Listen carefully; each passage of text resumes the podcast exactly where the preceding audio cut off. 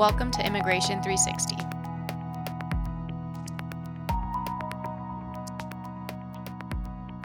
In today's episode, we are going to discuss services available for immigrants at the Arizona Mexico border. Kino Border Initiative is an organization located both in Nogales, Arizona and in Nogales, Sonora, Mexico. With me to discuss Kino Border Initiative, we have Joanna Williams. Joanna Williams has served at the Kino Border Initiative, or KBI, since 2015. She was named the executive director this spring, and before that, has worked as the director of education and advocacy for six years. She graduated with a bachelor's in science from the School of Foreign Service at Georgetown University and received a master's in public policy from Arizona State University. Prior to joining KBI, she journeyed with immigrants in a variety of contexts. She volunteered at a shelter in Tierra Blanca, Veracruz, conducted Fulbright research on the reintegration of deported and returned migrants, and worked as a coordinator for the American Civil Liberties Union Border Litigation Project. Welcome, Joanna. It's such a pleasure to have you here. Thanks. I'm glad to be able to participate. So, why don't we get started with you telling us a little bit about Kino Border Initiative? Sure. So, Kino Border Initiative, we're a binational organization. It actually means that we exist as a legal entity in Mexico and in the US. We have Mexican staff and US staff. But really, our mission as, as a single organization is to respond to the realities of migrants in Nogales, Mexico. Mm. And we do that through three different dimensions of work. So, one dimension of that work is humanitarian services. That's responding to folks' basic needs here in, in Nogales. And we'll talk a little bit more about that as we go forward. Uh, the second is education. So that's helping folks in the US and in Mexico understand the realities of migrants in Nogales, Mexico, and, and really build compassion and empathy for folks in Nogales. And then the third dimension of work is advocacy. So there we're trying to change policies, laws, policies, practices in the US and in Mexico. Uh, and one piece of our advocacy work is legal assistance um, because we think that the legal system is important it's an important tool in order to make progress on these broader advocacy goals. But ultimately, what we're trying to do is holistically respond to the needs and realities of the folks who come to our board, our, our door here in Nogales, Mexico, whether that's people who've just been deported from the US, Central Americans who are arriving to Nogales thinking about what their next step is, really tailoring those those different sort of services and, and being open-minded and how we can be more holistic. Wonderful. So that perfectly leads to my next question. So, what services are available at Kino Border Initiative? So, in terms of the humanitarian services specifically, um, our most basic services are food, uh, clothing, and medical attention. And we also have a small shelter space. Or we actually we have a large shelter space in terms of beds, but we've only been able to shelter a small number of individuals because of the pandemic. Okay. Trying to be really careful about those protocols but meals we provide to most everyone who's a migrant in, in, the city and comes and seeks out our services. We also do more specialized support. We have a social worker on staff uh, who can help people identify resources that they might qualify for or find options for housing, for example. Mm-hmm. Uh, we have a psychologist as well on staff. So she supports people who have really a large number of the folks that we serve have experienced trauma, um, but Hmm. Some of them are, are in even more extreme situations and, and seek out that psychological support. And for some individuals, we provide support in helping them get uh, jobs or settle in Nogales, Mexico. So, whether that's the supplies that they need to start learning how to be a barber, or uh, just some soft skills and support in, in doing an interview, those are a couple of the, ways that we support people in their own self-sufficiency here in Nogales. Okay, wonderful. So about how many people work at KBI and how many people use services at KBI? So we have 24 people uh, who work at KBI. And thus far this year, so as of July 1st of this year, we'd served about 3,600 people. Oh, wow. Uh, in general, on an annual basis, we serve between 8,000 and 9,000, uh, depending on the year. And those are some people who just come once and others who stay for a month or two months or, or longer who continue to need our support. So you mentioned a little bit about the humanitarian aid component of KBI services. I was wondering if you could describe that a little bit more. So humanitarian aid, the mission there is obviously to meet somebody's needs, but it, I think it has a much deeper mission, which is we want to promote their dignity as human beings. Mm-hmm. Um, so oftentimes folks who've gone through the immigration system have have felt their dignity stripped away at each yeah. stage. Um, you know, I remember just recently sitting with a woman who had been abused many times since she was a small child. Um, so it wasn't just the migration journey itself, it was all of that history that she carried of, of never feeling valued in her own family or in her own community. And then also being uh, discriminated against and verbally abused by Border Patrol agents. So she came to us really in a moment of crisis. And so, yes, we, we met those immediate needs of getting her a plate of food. Um, we, we ended up hosting her in our shelter. But what was striking to me is a couple weeks later, I happened to see her because she was still staying in our shelter at the time, and I almost didn't recognize her.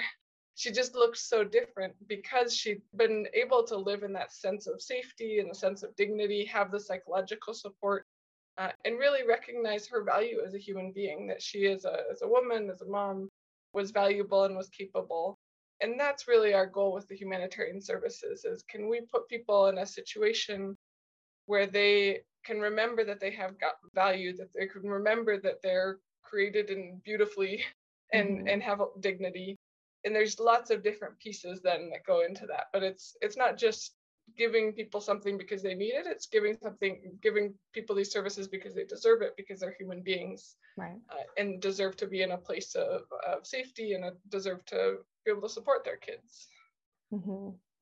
Yeah, that's wonderful. I think in a lot of organizations, it's it's kind of sometimes you forget about the human component of it, and it's just like food, like shelter, and of course that's all important. But like you said, like the value piece, you know, like kind of self esteem and like self empowerment. I think that's also really important. And that, that's yeah, cool. exactly. Like mm. the word the word that we use actually, we don't use services very often. What we use is accompaniment. So we really okay. think that we're on the journey with folks.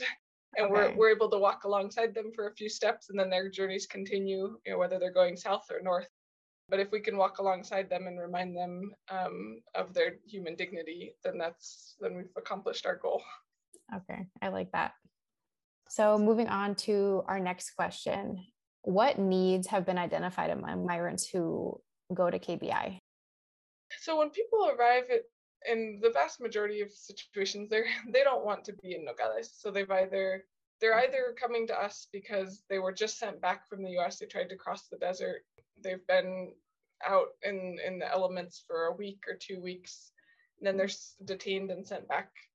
Or they're trying to figure out other options and um, none of that worked out and they came to us.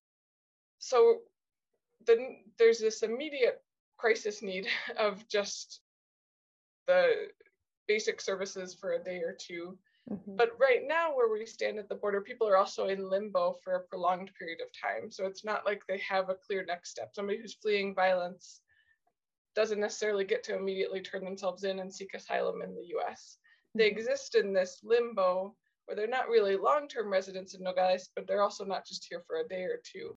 And so in that situation, people need some sense of stability. Um, another service I didn't mention, but we work with Save the Children to provide kids programming during the days because these kids have been out of school for a long period of time.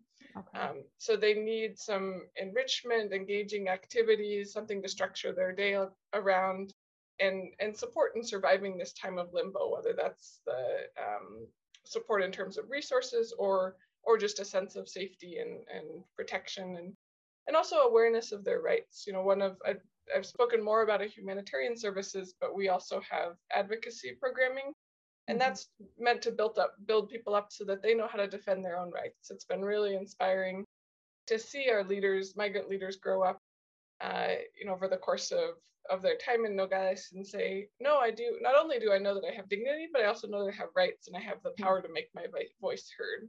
So that is, if we're talking about accompaniment and empowerment, that's really the goal that we're working towards.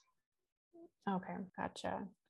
So you talked a little bit about this limbo period, and just so the listeners know the context, what is the limbo period and why does that happen? Well, it's a little hard to say at the moment, knowing that this podcast is not going to be published tomorrow. Yeah. because there's a lot of different reasons in, in different moments. Um, Mhm.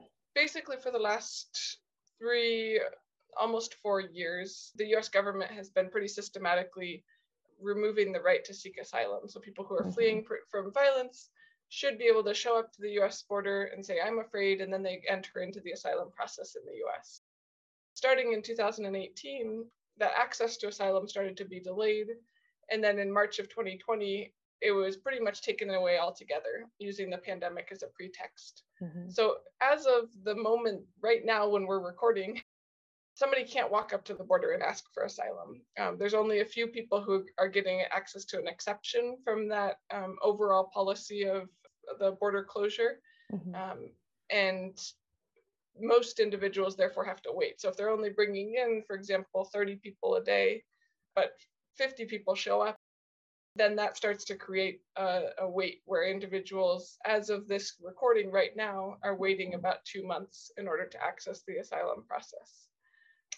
What I can't predict is whether whether that policy will still be in place um, when this podcast is released. But unfortunately, I think it's pretty likely that people will continue to have to wait in Mexico in order to seek asylum in the United States. Um, and that's the limbo is that they know that they have a chance at access to legal protection, but the US government isn't respecting that right immediately. Uh, and instead, folks are having to wait on the Mexican side where they uh, don't have stable housing, where they're afraid of, of being attacked, uh, where they're just not at home and, and, and not in a, a secure situation. Right. Okay. And the policy you're referring to is Title 42. Correct. That's the name of the policy is Title 42. So that's what we that's what we don't know what the future holds for Title 42 in the coming weeks. Yeah. Okay, so going back to the needs that you were talking about that have been identified, what specific health needs have been identified? So there's two it's a categories of health needs. One is the more acute, um, and then the other is the the more chronic conditions. So acute needs, people who are just detained in the desert and are sent back are oftentimes dehydrated. They oftentimes have blisters. They might have heat stroke. So there's a very immediate needs, even broken limbs. So we've sometimes those immediate needs are outside of what we can uh, handle, and we have to refer them to more advanced medical care. Um, we also have individuals who have chronic conditions that, because of their situation of migration, it's been harder for them to receive the care that they need. So, someone with high blood pressure, with diabetes, it's been difficult for them to monitor that and keep that under control when maybe they can't afford medication or they haven't had a chance to check their blood sugar on a regular basis. Uh, so, we try to, to have the resources in place to respond at the very least to those acute needs and then to the extent that we have the ability to to also support individuals with more chronic um, situations. And overlaid in all of this we also have many young children and we have moms pregnant moms. Um, so there's definitely a need for prenatal care and, and initial uh, pediatric care as well to make sure that the kids can and, and the moms can can th- thrive or at least at the very least survive and not have any kind of worse health outcomes Mhm. Okay, so now shifting gears a little bit and talking about kind of your own experience at KBI. What has your biggest takeaway or takeaways been working at KBI? So I've worked at KBI for about six years, Mhm. and it's been there's there's a lot to be discouraged about in what's happened in the last six years. Um, and yet at the same time, I'm always struck by this sense of possibility and hopefulness that we're able to live with. And it's not not really through necessarily our own power, um, you know, that we as an organization just decide to be a hopeful organization, but we're working with folks who are extraordinarily persistent um, and who are determined to overcome some of the obstacles they encounter. I think about one mom who was um, spent mo- a large portion of her life in Atlanta, Georgia, and had a couple of kids that were living still in Atlanta, Georgia. She'd have she'd had to come back to Mexico because she had a very sick relative, and then wasn't able to make it back to her young children in, in Atlanta. And by the time I met her, she'd already tra- tried to cross the border five times and had been detained and deported five times. Uh, and she said to me, if they detain me 15 times, I'll cra- cross 16. because it's so important to me to be back with my kids uh, mm. in Atlanta. And so in this in the midst of all the obstacles we've encountered over the last many years, there's just no way that we can give up. because as long as as long as folks are persistent in wanting the best for their kids and for their families, the very least that we can do is come alongside them and, and provide them a short moment of, of respite or of security. Mm-hmm.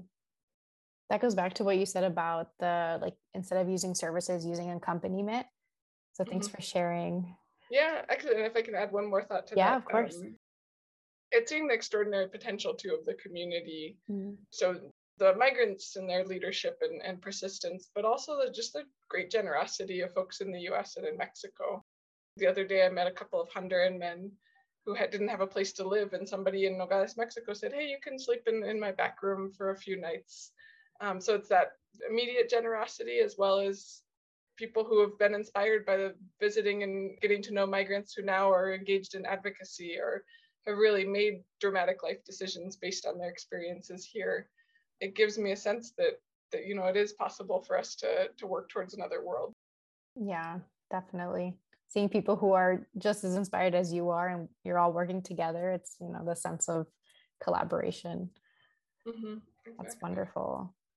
So, another piece of the podcast is kind of debunking the reasons why someone is migrating and also addressing misconceptions about just the border in general. So, based on your experiences, what is something you would like the audience to know about people you have worked with?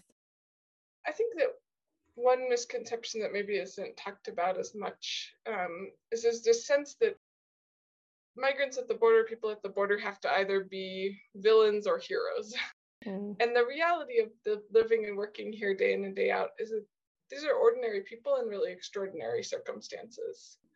And so I'm I'm a mom. I have a, a, a little baby who's about to turn a year old. And I don't know, you know, what's the perfect way to be a mom, but I try my best to do the do what I think is right for my daughter. And that's very similar to what people in Nogales are, are deciding to do. That's the way, that's what's guiding their decisions. That, you know, mom from Guatemala will come and say, well, I'm just afraid that my son will be recruited into the gangs if we stay.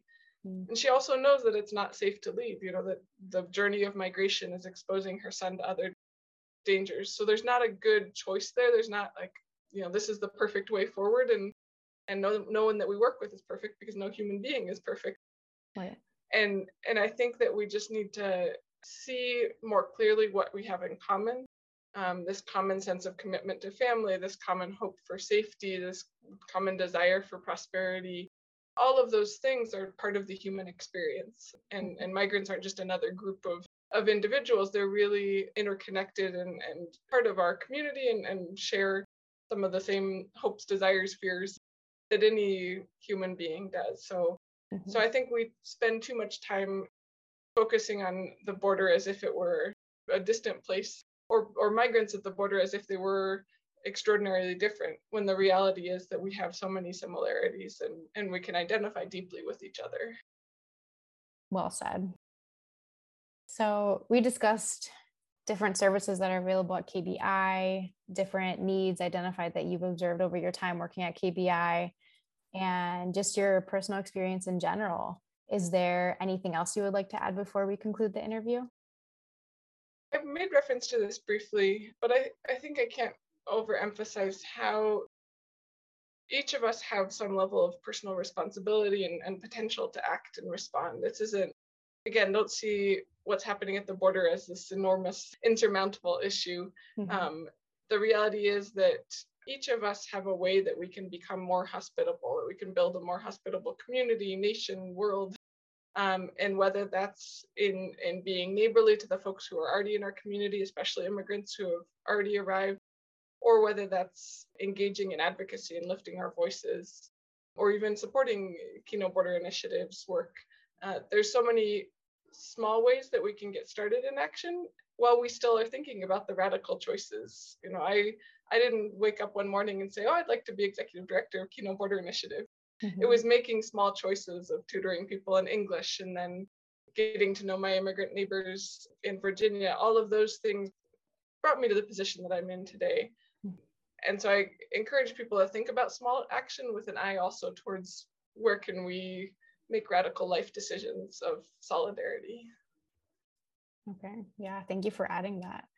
It's important to balance the two, you know, short term and long term change. Mm-hmm. Exactly.